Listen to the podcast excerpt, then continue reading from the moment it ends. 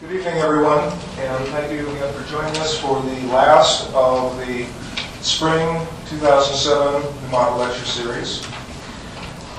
This evening's lecture is being given by Professor Sugioka, who is a professor at Ryukoku University in Kyoto. We've had the benefit of his uh, presence here at the IBS this year. He's been on leave and working particularly with Reverend Matsumoto um, on a course, a couple of courses, if I remember correctly. Um, and I first met uh, Sugioka Sensei in Oregon last summer at a conference at the University of Oregon at Eugene on Buddhism and psychology, uh, where he was one of the presenters and one of the participants in that conference. Uh, Professor Sugioka has been at Ryukoku University for about 10 years now. Uh, he's in the Faculty of Letters, uh, specifically in the Shinshu the uh, Department of Shinshu Studies. His area of specialization is hermeneutics and metaphor. Uh, hermeneutics is, is the study of how one goes about interpreting things. It's not simply the activity inter- of interpreting things, but asking how you go about interpreting things. For example, specifically in this case, the writings of Shinran Shonin, how do we interpret those uh, for the present day? So this is moving beyond a historical or textual approach to asking the relevance of the teachings in the present world.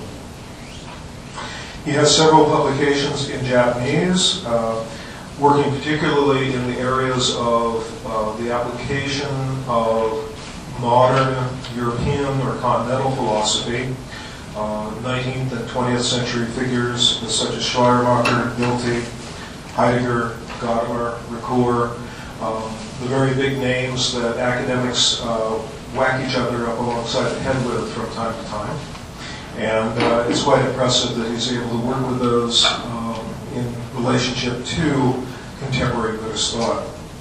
Um, and with that, I would like to ask Professor Sugioka to come to the lectern and begin his presentation.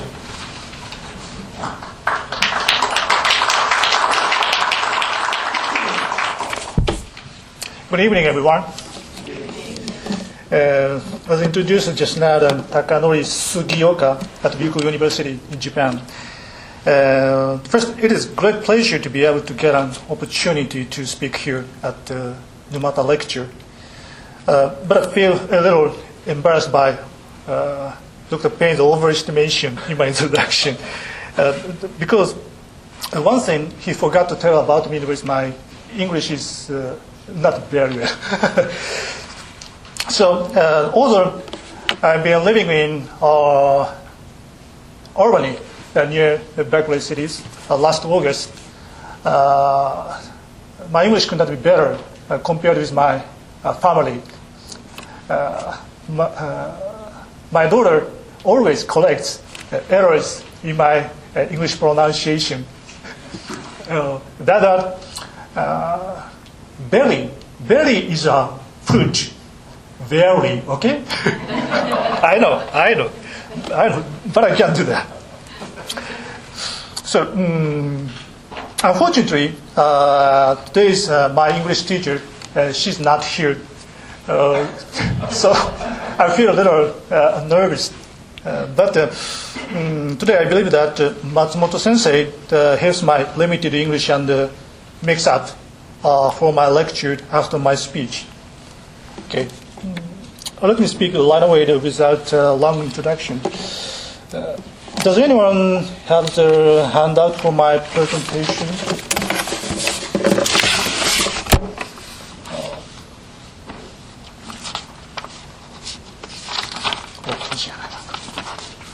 One, two, three, four, five, six, seven, eight okay? Okay, uh, in my lecture today entitled Metaphors in Shinran, Metaphors in Shinran, I would like to discuss the significance of metaphors in Shinran thought. Uh, among the many metaphors Shinran uses in his writings, Uh, I will particularly focus on his ocean metaphors, which can be considered a cornerstone of his thought. The metaphors of ocean in Shinran's writings has already been studied by many Japanese and American Shin scholars. Uh, for example, mm, Shigaraki sensei uh, at Ryukoku University, and Yasutomi Shinya sensei uh, at uh, University, and uh, mm, Taitetsu Uno sensei, and Ken Tanaka. Dr. Ken Tanaka, do you know? Um, in this lecture, I'd like to present my understanding of Shinran's ocean metaphors, not only by examining Shinran's writings, but also through reflecting on Shinran's life experiences. Okay, first, uh, what is metaphor? What is metaphor? Before examining Shinran's use of metaphor, I'd like to introduce briefly the definitions of metaphor and discuss the significance of metaphors in, in the uh, language we use every day. First, uh, let me talk about the significance of metaphors in our everyday use of language in general. Also, we use a lot of metaphor every day. Uh, probably uh, everyone used a lot of metaphors uh, today. Uh, typically, we don't think about the role of metaphor in what we said or write. But what is metaphor? What is metaphor? Uh, etymologically, the word metaphor is composed of two Greek words, you know, meta and pherein, meaning transcendent and carry, respectively. Therefore, metaphor in English literally means to carry something beyond, something beyond. In Japanese, the word metaphor is translated as inyu, inyu, or uh, literally hidden comparison. Hidden comparison. Uh, however, in philosophy and linguistics, that was long treated uh, peripherally, if at all, and uh, metaphor has rather been considered a proper subject of the discipline of rhetoric, even since ancient times. For example, the Greek philosopher Aristotle, in his Poetics, uh, chapter uh, 21st, uh, he defines metaphor as follows. Uh, now, would you look at uh,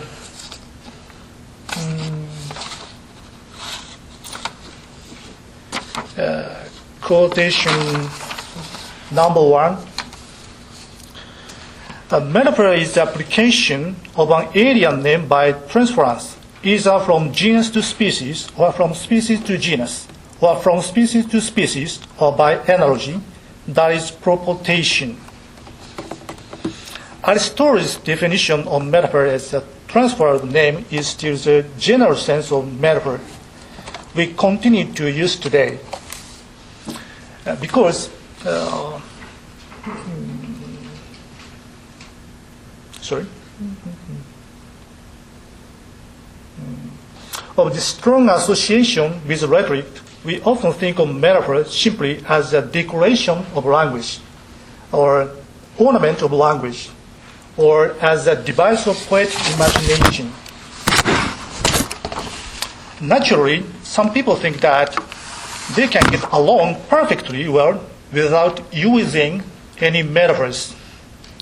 Even worse, many positivist philosophers dismissed metaphors merely as uh, obstacles to understand facts because metaphors cannot directly state truth and are therefore deemed inessential.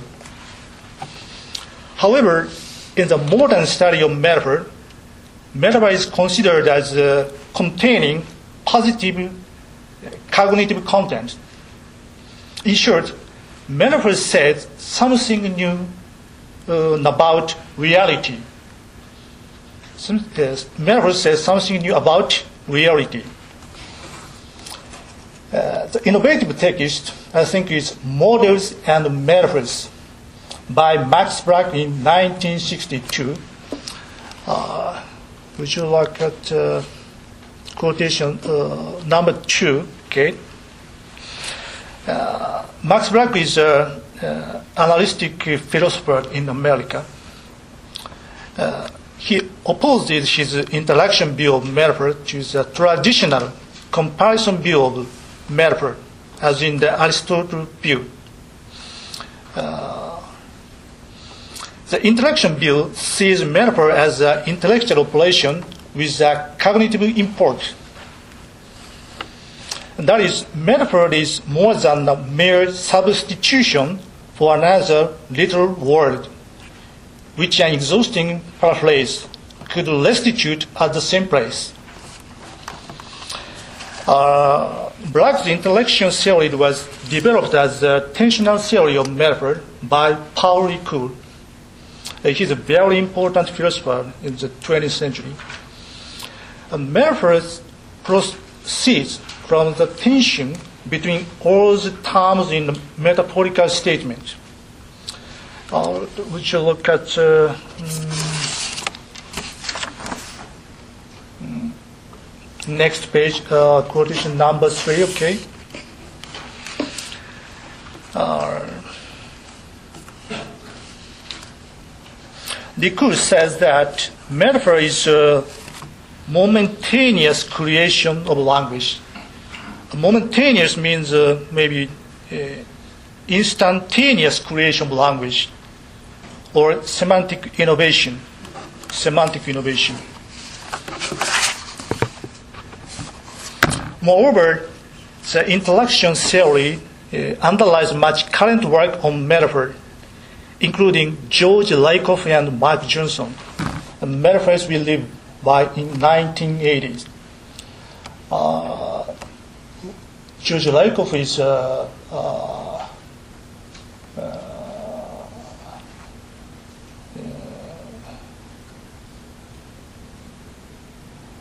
a linguist in uh, UC Berkeley.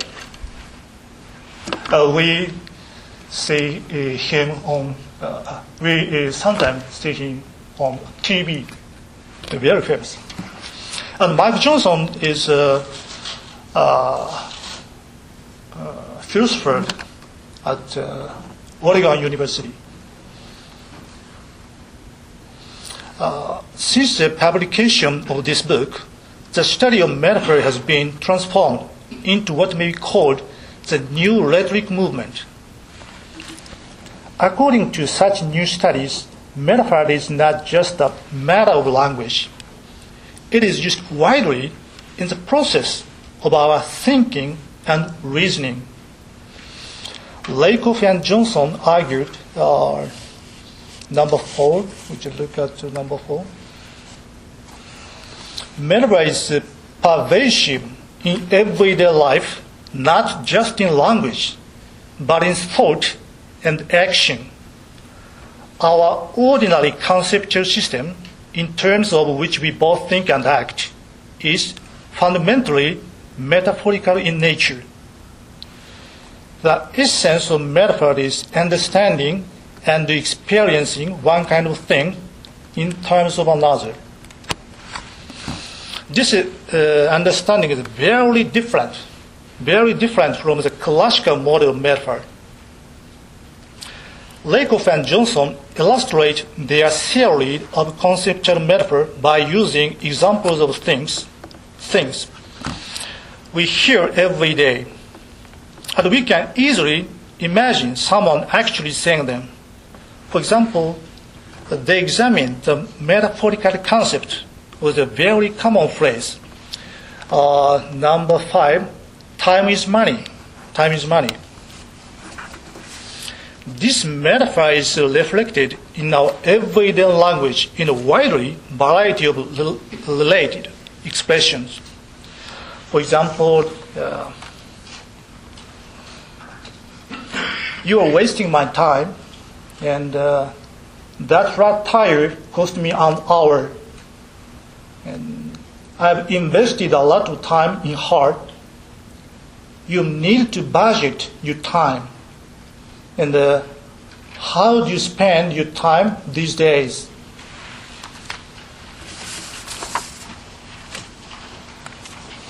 These expressions demonstrate, demonstrate that time our culture is conceived of as a variable commodity and a limited resource.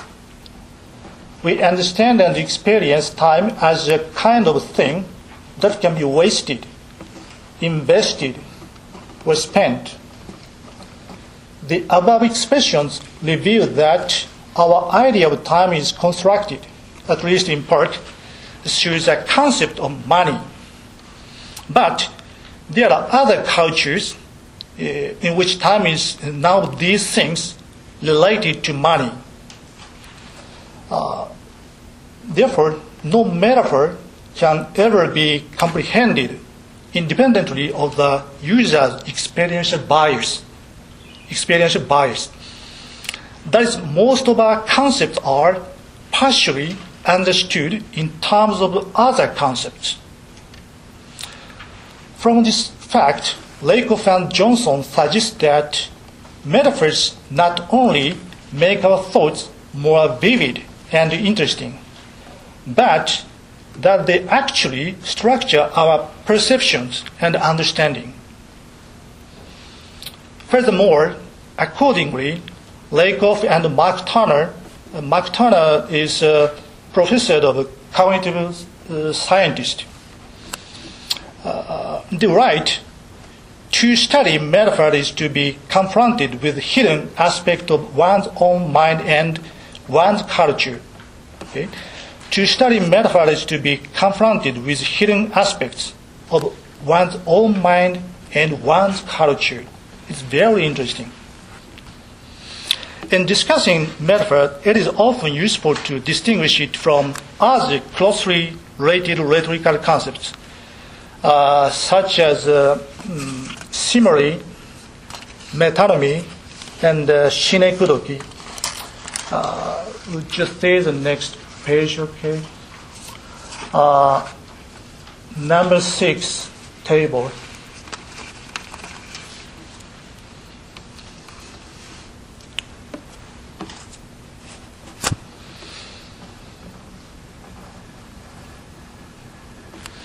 According to the general definition, the difference between metaphor and simile is that uh, simile, a simile makes a comparison explicit by using uh, like or as, like or as.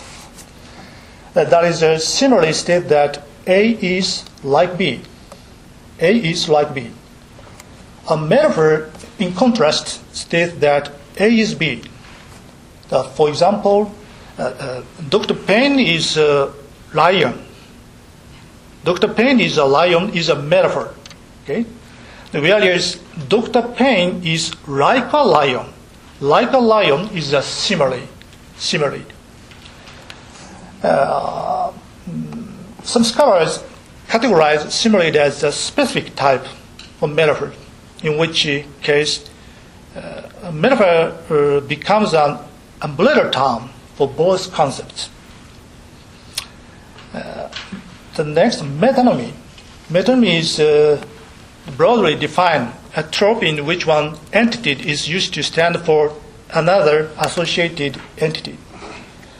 Uh, for example, when I say, I bought a Toyota, I bought a Toyota, I mean that I, I bought a car made by Toyota. I bought a Toyota, I mean that uh, I bought a car made by Toyota. And everyone knows that I can I cannot buy Toyota. I cannot buy Toyota. In actually, I now I drive a, a Ford, I drive Ford. Uh, I have to come to Japan this uh, August, so I have to buy my uh, Ford. So I'm looking for the person who uh, want to buy my car.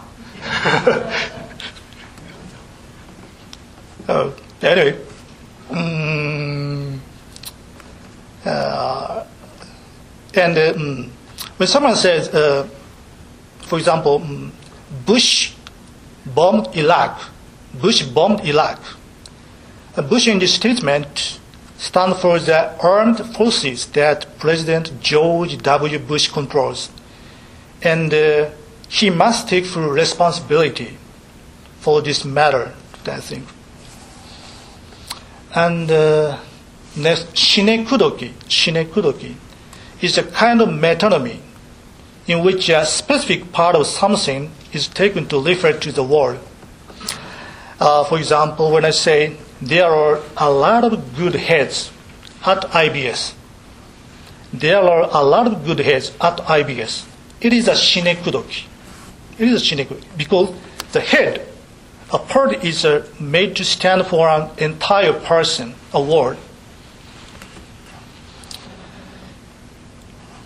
Lakoff and Johnson state, like metaphor, metonymic concepts like the part for uh, like the part for the word are uh, part of the ordinary, everyday way we think and act as well as talk. In a broader sense, metonymy and synecdoche are understood as types of metaphor. Based on the theory of Lakoff and Johnson, the Japanese linguist Seto Kenichi, Seto Kenichi even says, even before the problem of language, metaphor must be understood epistemologically. Epistemologically. Oh. As Lakoff and Johnson argued, uh, since metaphor is fundamental to human existence, it fulfills essential functions in various aspects of human life. Uh, when studying a religion, we find that metaphors are an essential part of religious expressions, not only in the religious scriptures, but also in religious rites and rituals. For example, some scholars have described Christianity as a religion of metaphor. Christianity as a religion of metaphor. But metaphors are also extremely important in Buddhism. Uh, Shakyamuni, the historical Buddha, is said to have used metaphors in his Dharma discourses. In the um, Junibukyo, 12 divisions of the Buddhist scriptures, uh, for example, there is a category of scriptures called Avadana, Avadana, uh, uh, metaphor sutras, metaphor sutras. Metaphors abound in Mahayana sutras as well, illustrating highly abstract concepts such as emptiness and suchness, or clarify difficult doctrinal points of discussions. Uh, the Nirvana Sutra classifies metaphors into eight different types. Eight different types. Uh, and the Garland Sutra, uh, Kegongyo, is a Mahayana Sutra in which the entire narrative is a metaphor. Okay. And, and now, uh, Shinran's writings contain numerous metaphors numerous metaphors. Uh, one of the most famous metaphors, me- metaphors he used is uh, parable of the two rivers and white path. Uh, Niga Byakudo, Niga Byakudo. cited from the Chinese Pure Land Master Shan Tao's uh, commentary on the Contemplation Sutra.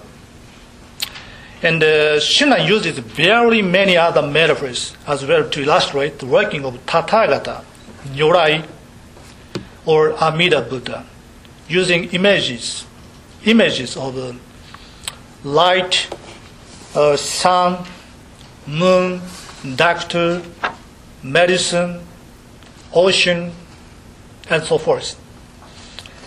These metaphors on the working of the Tathagatas are often uh, interconnected with each another. Among these metaphors, light metaphors in particular deserve our attention. Light metaphors. In fact, light serves as a root metaphor across many cultures and historical periods. This is perhaps based on the simple fact that light illuminates things and uh, enables us to see them. Needless to say, the verb see also means to understand. See.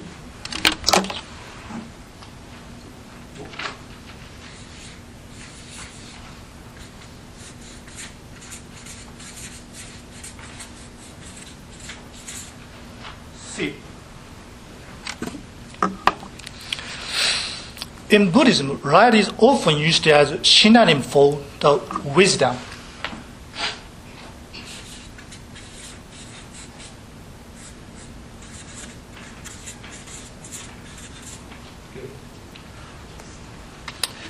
Light is often used as a synonym for wisdom, which cuts off dichotomous thinking from its origin. In Shinran thought, uh, the image of light is used as a synonym for compassion as well as wisdom.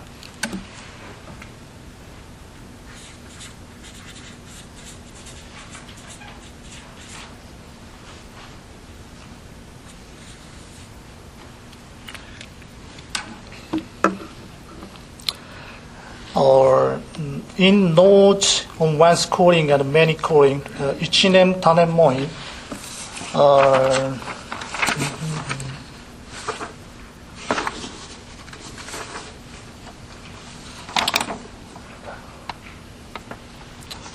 please look at uh, number eight. Okay. As Shinran says, light is wisdom. Wisdom is the form of light.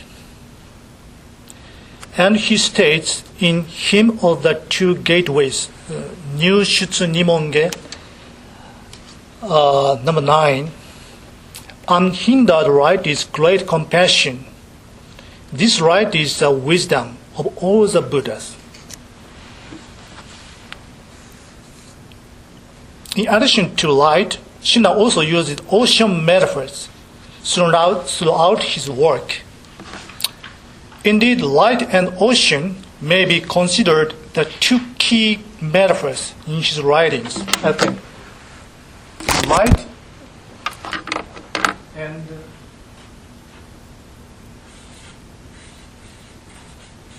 ocean metaphor is key in Shinran's thought. For example, at the beginning of the preface to his main work, uh, Kyogyo Shinsho, teaching, practice, shinjin, and realization, uh, it's number 10. Okay. Uh, the universal bowl, difficult to fathom, is indeed a great vessel bearing us across the ocean, difficult to reverse. The unhindered light is the sun of wisdom, despising the darkness of ignorance. This, then, is the true teaching, easy to practice for small, foolish beings.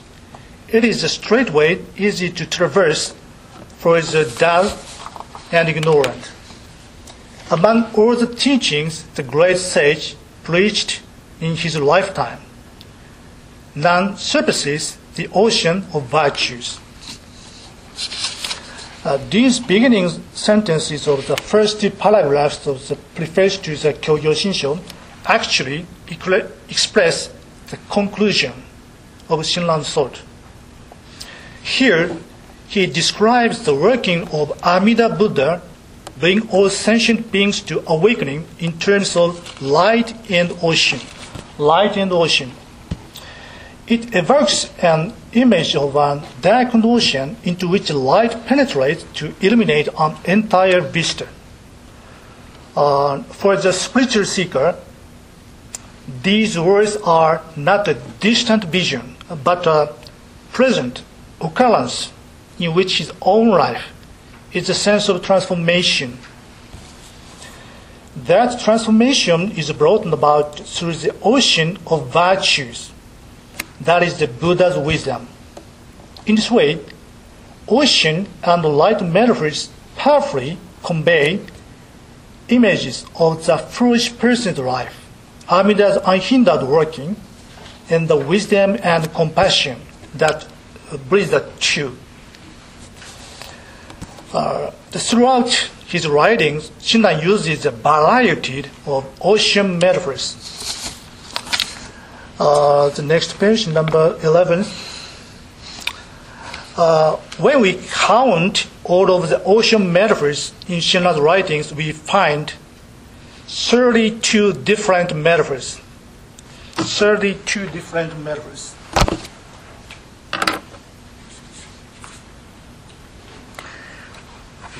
Mm, used in 104 occurrences. Of course, Shinran is not the only Buddhist thinker to use ocean metaphors, but the particular what he put on these metaphors in his writing is uh, evidenced by the fact that he doesn't use other common metaphors, such as mountain, which he used in only two places.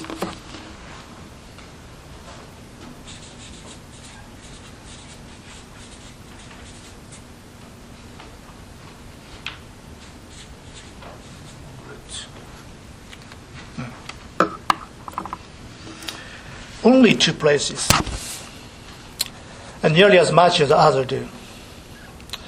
Uh, what's amazing to me is uh, Shinran was born uh, Hino, Hino village. Hino village located uh, uh, around the mountain, around the mountain. And he, uh, and he practiced on Mount Hiei for 20 years. For 20 years.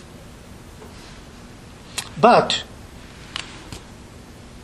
he didn't use mountain metaphor. Mountain metaphor. Only two places. And furthermore, Shinran's master Honen Shonin, uh, he didn't use any ocean metaphor, even once in his main work, the Senchaku Hongan Nembushu. Shinran's master Honen, he didn't use the ocean metaphor.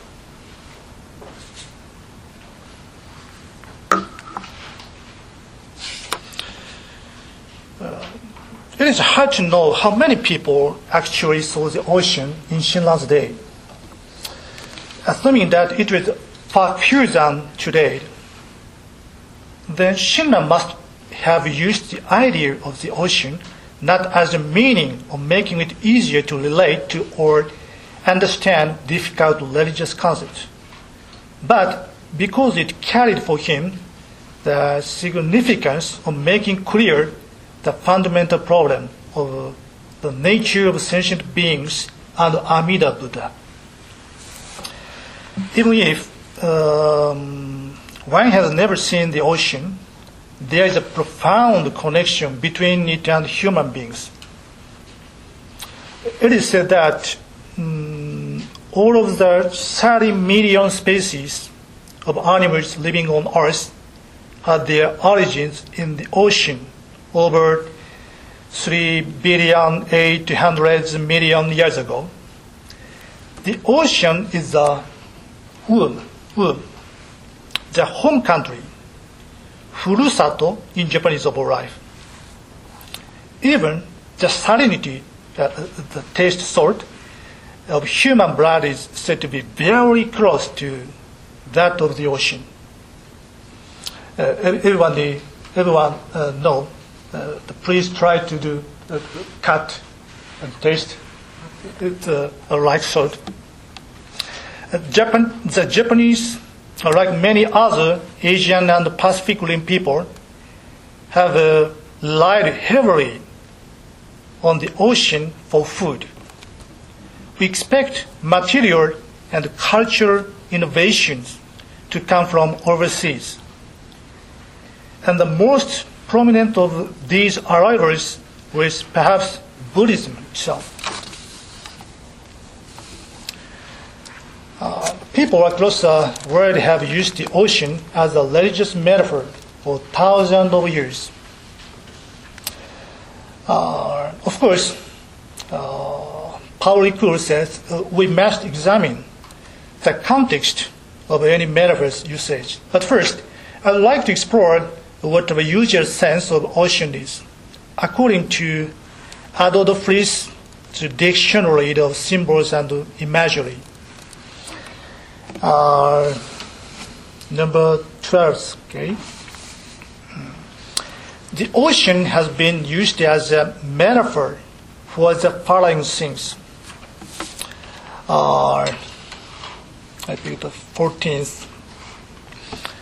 These various definitions show that there are two conflicting images of the ocean, positive and negative, or perhaps light and dark, light and dark.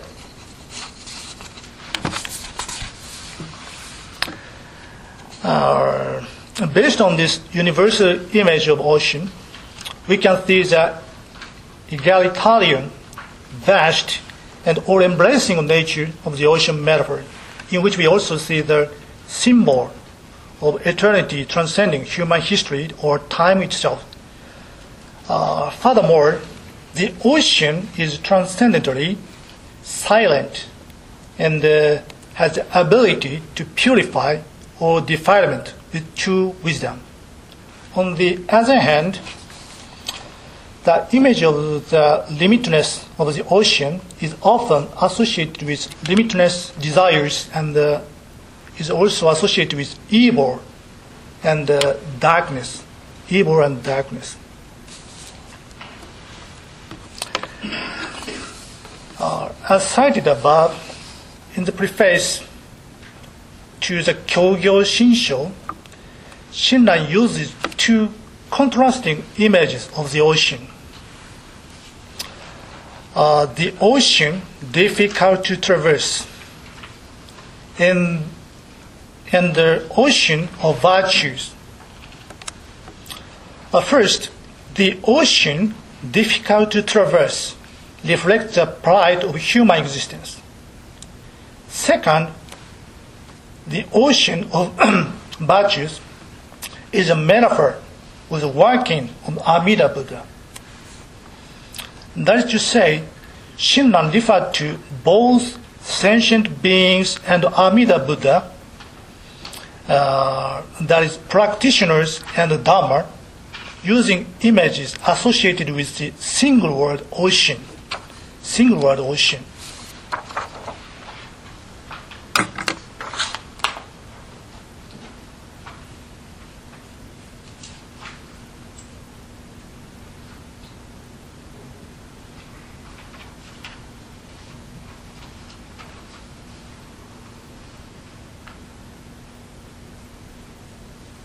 practitioners and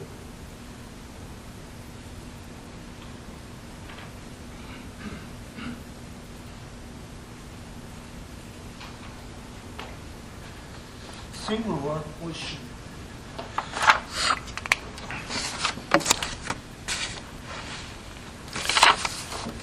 Throughout his writings, mm, please look at uh, next page, number 13th. Uh, Shinran uses many ocean metaphors, both for the practitioner and Dharma.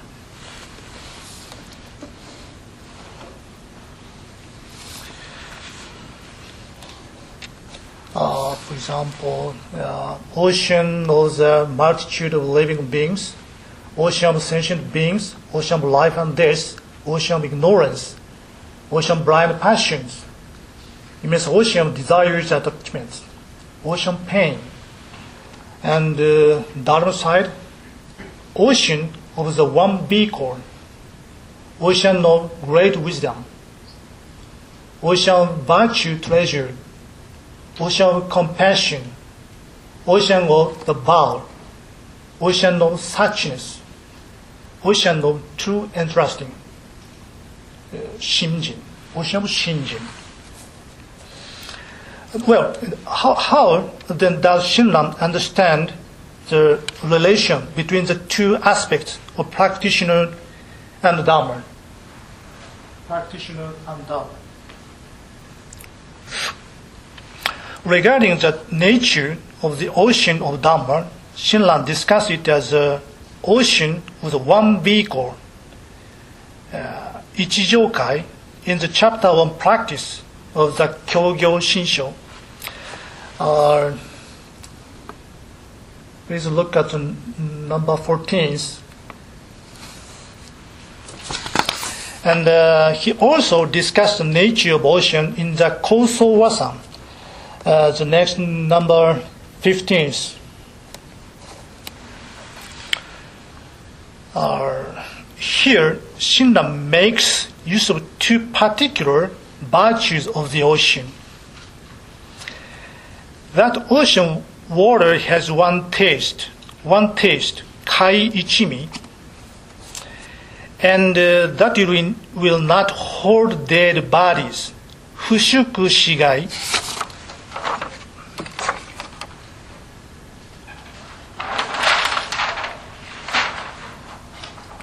Ocean.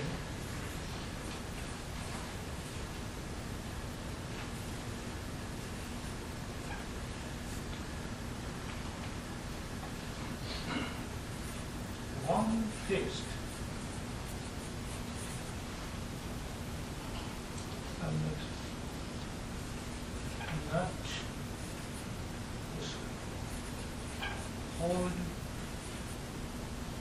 that body.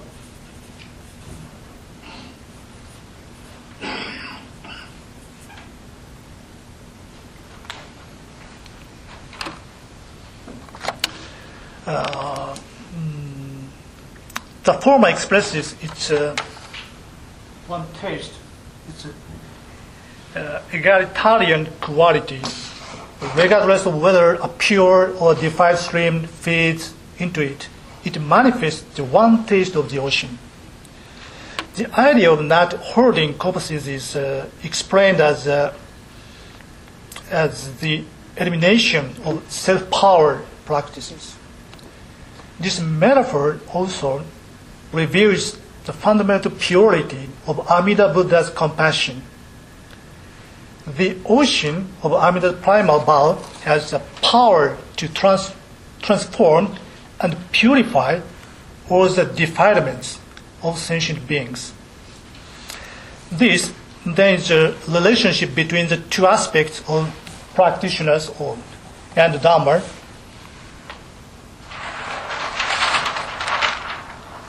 Practitioners and Dham- Dharma.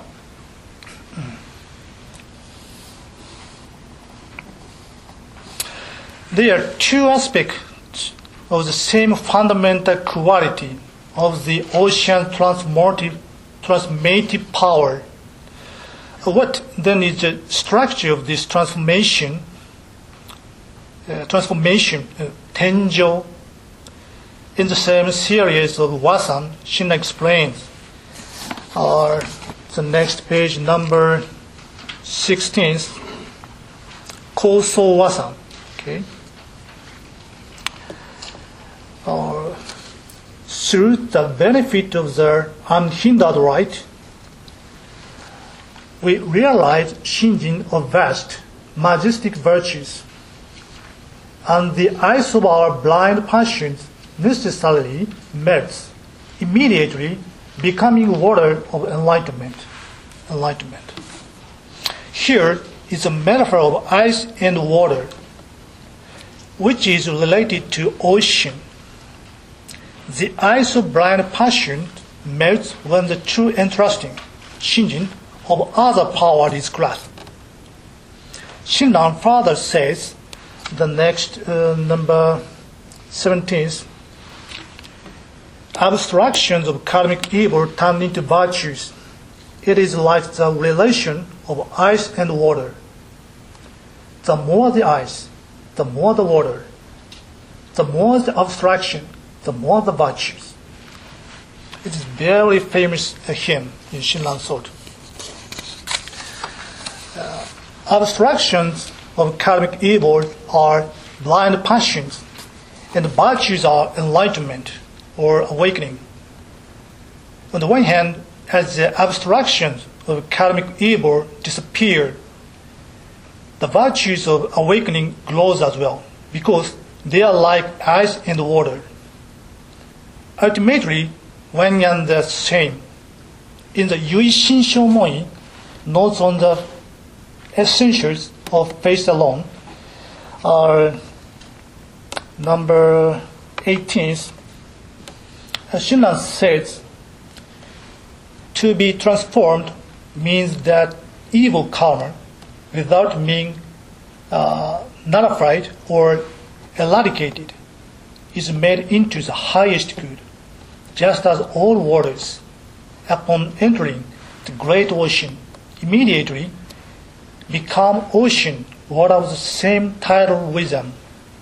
The point here is that an ordinary foolish being's karmic evil is transformed into good without being nullified or eradicated. As Shinran explains, uh, spiritual transformation is attained at the moment of the awakening of true Shinjin. In this very moment, when we recognize all of our karmic defilements, uh, we realize the wisdom and the compassion of Amida through Amida's dynamic working. At the moment, the wisdom of Shinjin given by Amida guides the practitioner to truly entrust Amida Buddha. Again, the point is that good, good signifies the compassion and wisdom of Amida Buddha. Shinjin is originally the Buddha's mind. Therefore, Shinran identified the person of true and real Shinjin as having already attained the stage of non-retrogression in the bodhisattva path and called that person the equal of Tathagatas, equal of Tathagatas. According to Shinran, the person of Shinjin has gained the benefit of constantly practicing great compassion in the present life, in the present life. At the moment of attaining Shinjin, the realization of the Buddhist path is accomplished within the hearts and minds of practitioners. Okay, uh, to conclude my discussion of the metaphor of ocean in Shinran thought, I would like to consider the intellectual and experiential roots of uh, why this metaphor in particular should be so important for him. Uh, traditionally, Shin scholars cite the influences of the large, largest sutra of immeasurable life, Daimuryo Jukyo, and uh, the Garland Sutra, and the Tanlam Sutra.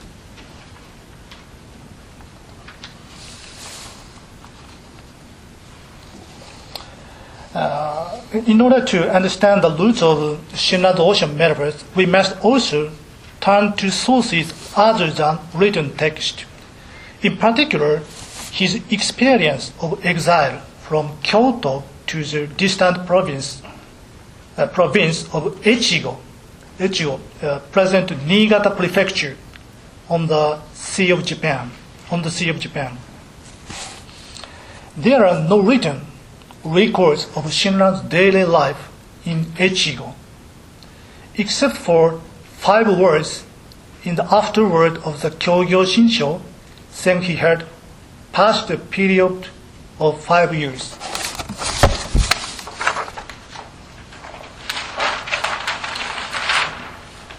There's only five words.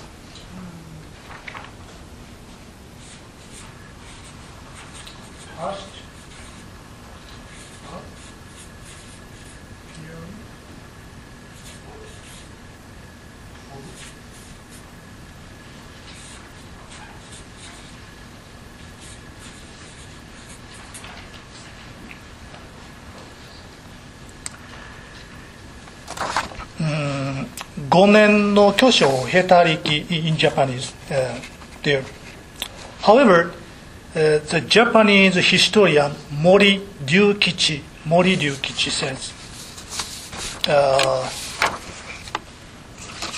uh, please look at uh,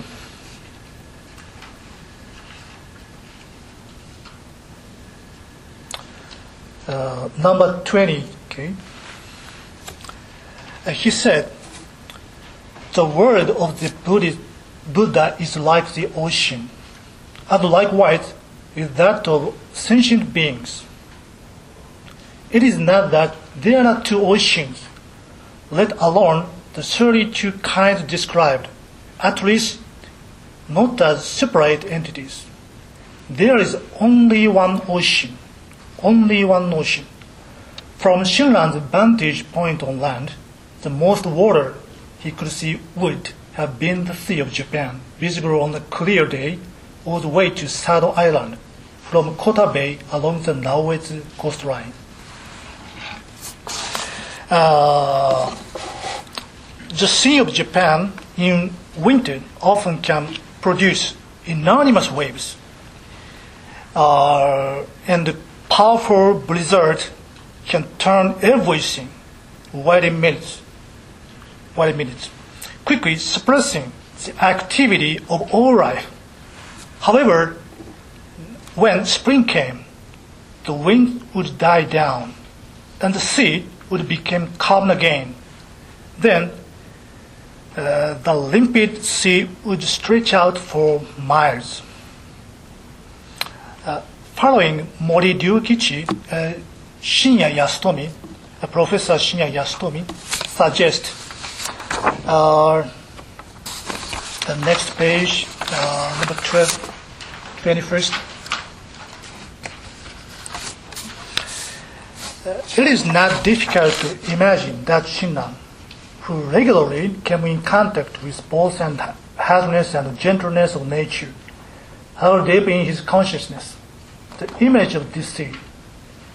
This hardness and gentleness may have helped create Shinran's image of the two aspects of the Dharma, as practitioner and Buddha. Shinran thought, Shinran thought based on the tradition of Pure Land Buddhism, represent the systematization and the logical rendering of his own religious experience. His sensibility was deepened in the counters of Japanese life in nature and helped to develop his distinctive perspective. Through his experience of exile, he came to grasp the transformation that is essential to nature through the ocean metaphor. Moreover, if I am allowed to stretch my imagination, I might say that this transformation is illustrated in his metaphor of the transformation of ice into water. Ice into water.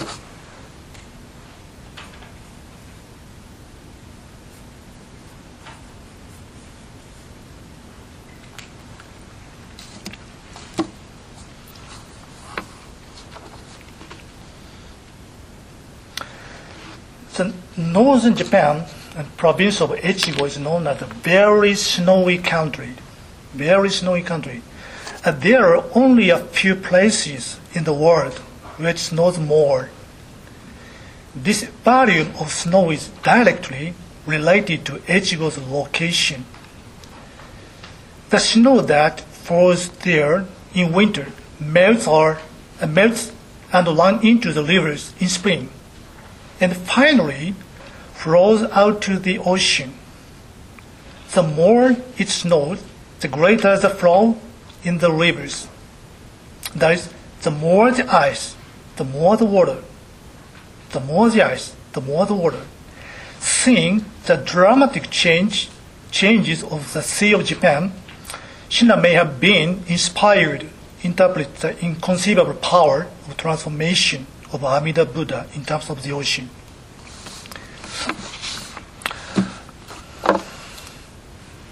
Okay, sir. Uh, I'm running out of time. Uh, I'd like to put my conclusion into a few words. Metaphor is pervasive in everyday language and thought.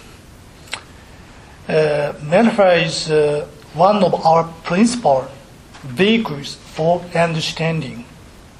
Yet, no metaphor can be understood independent of human experiences. Shinran uses the symbolism of ocean in numerous ways.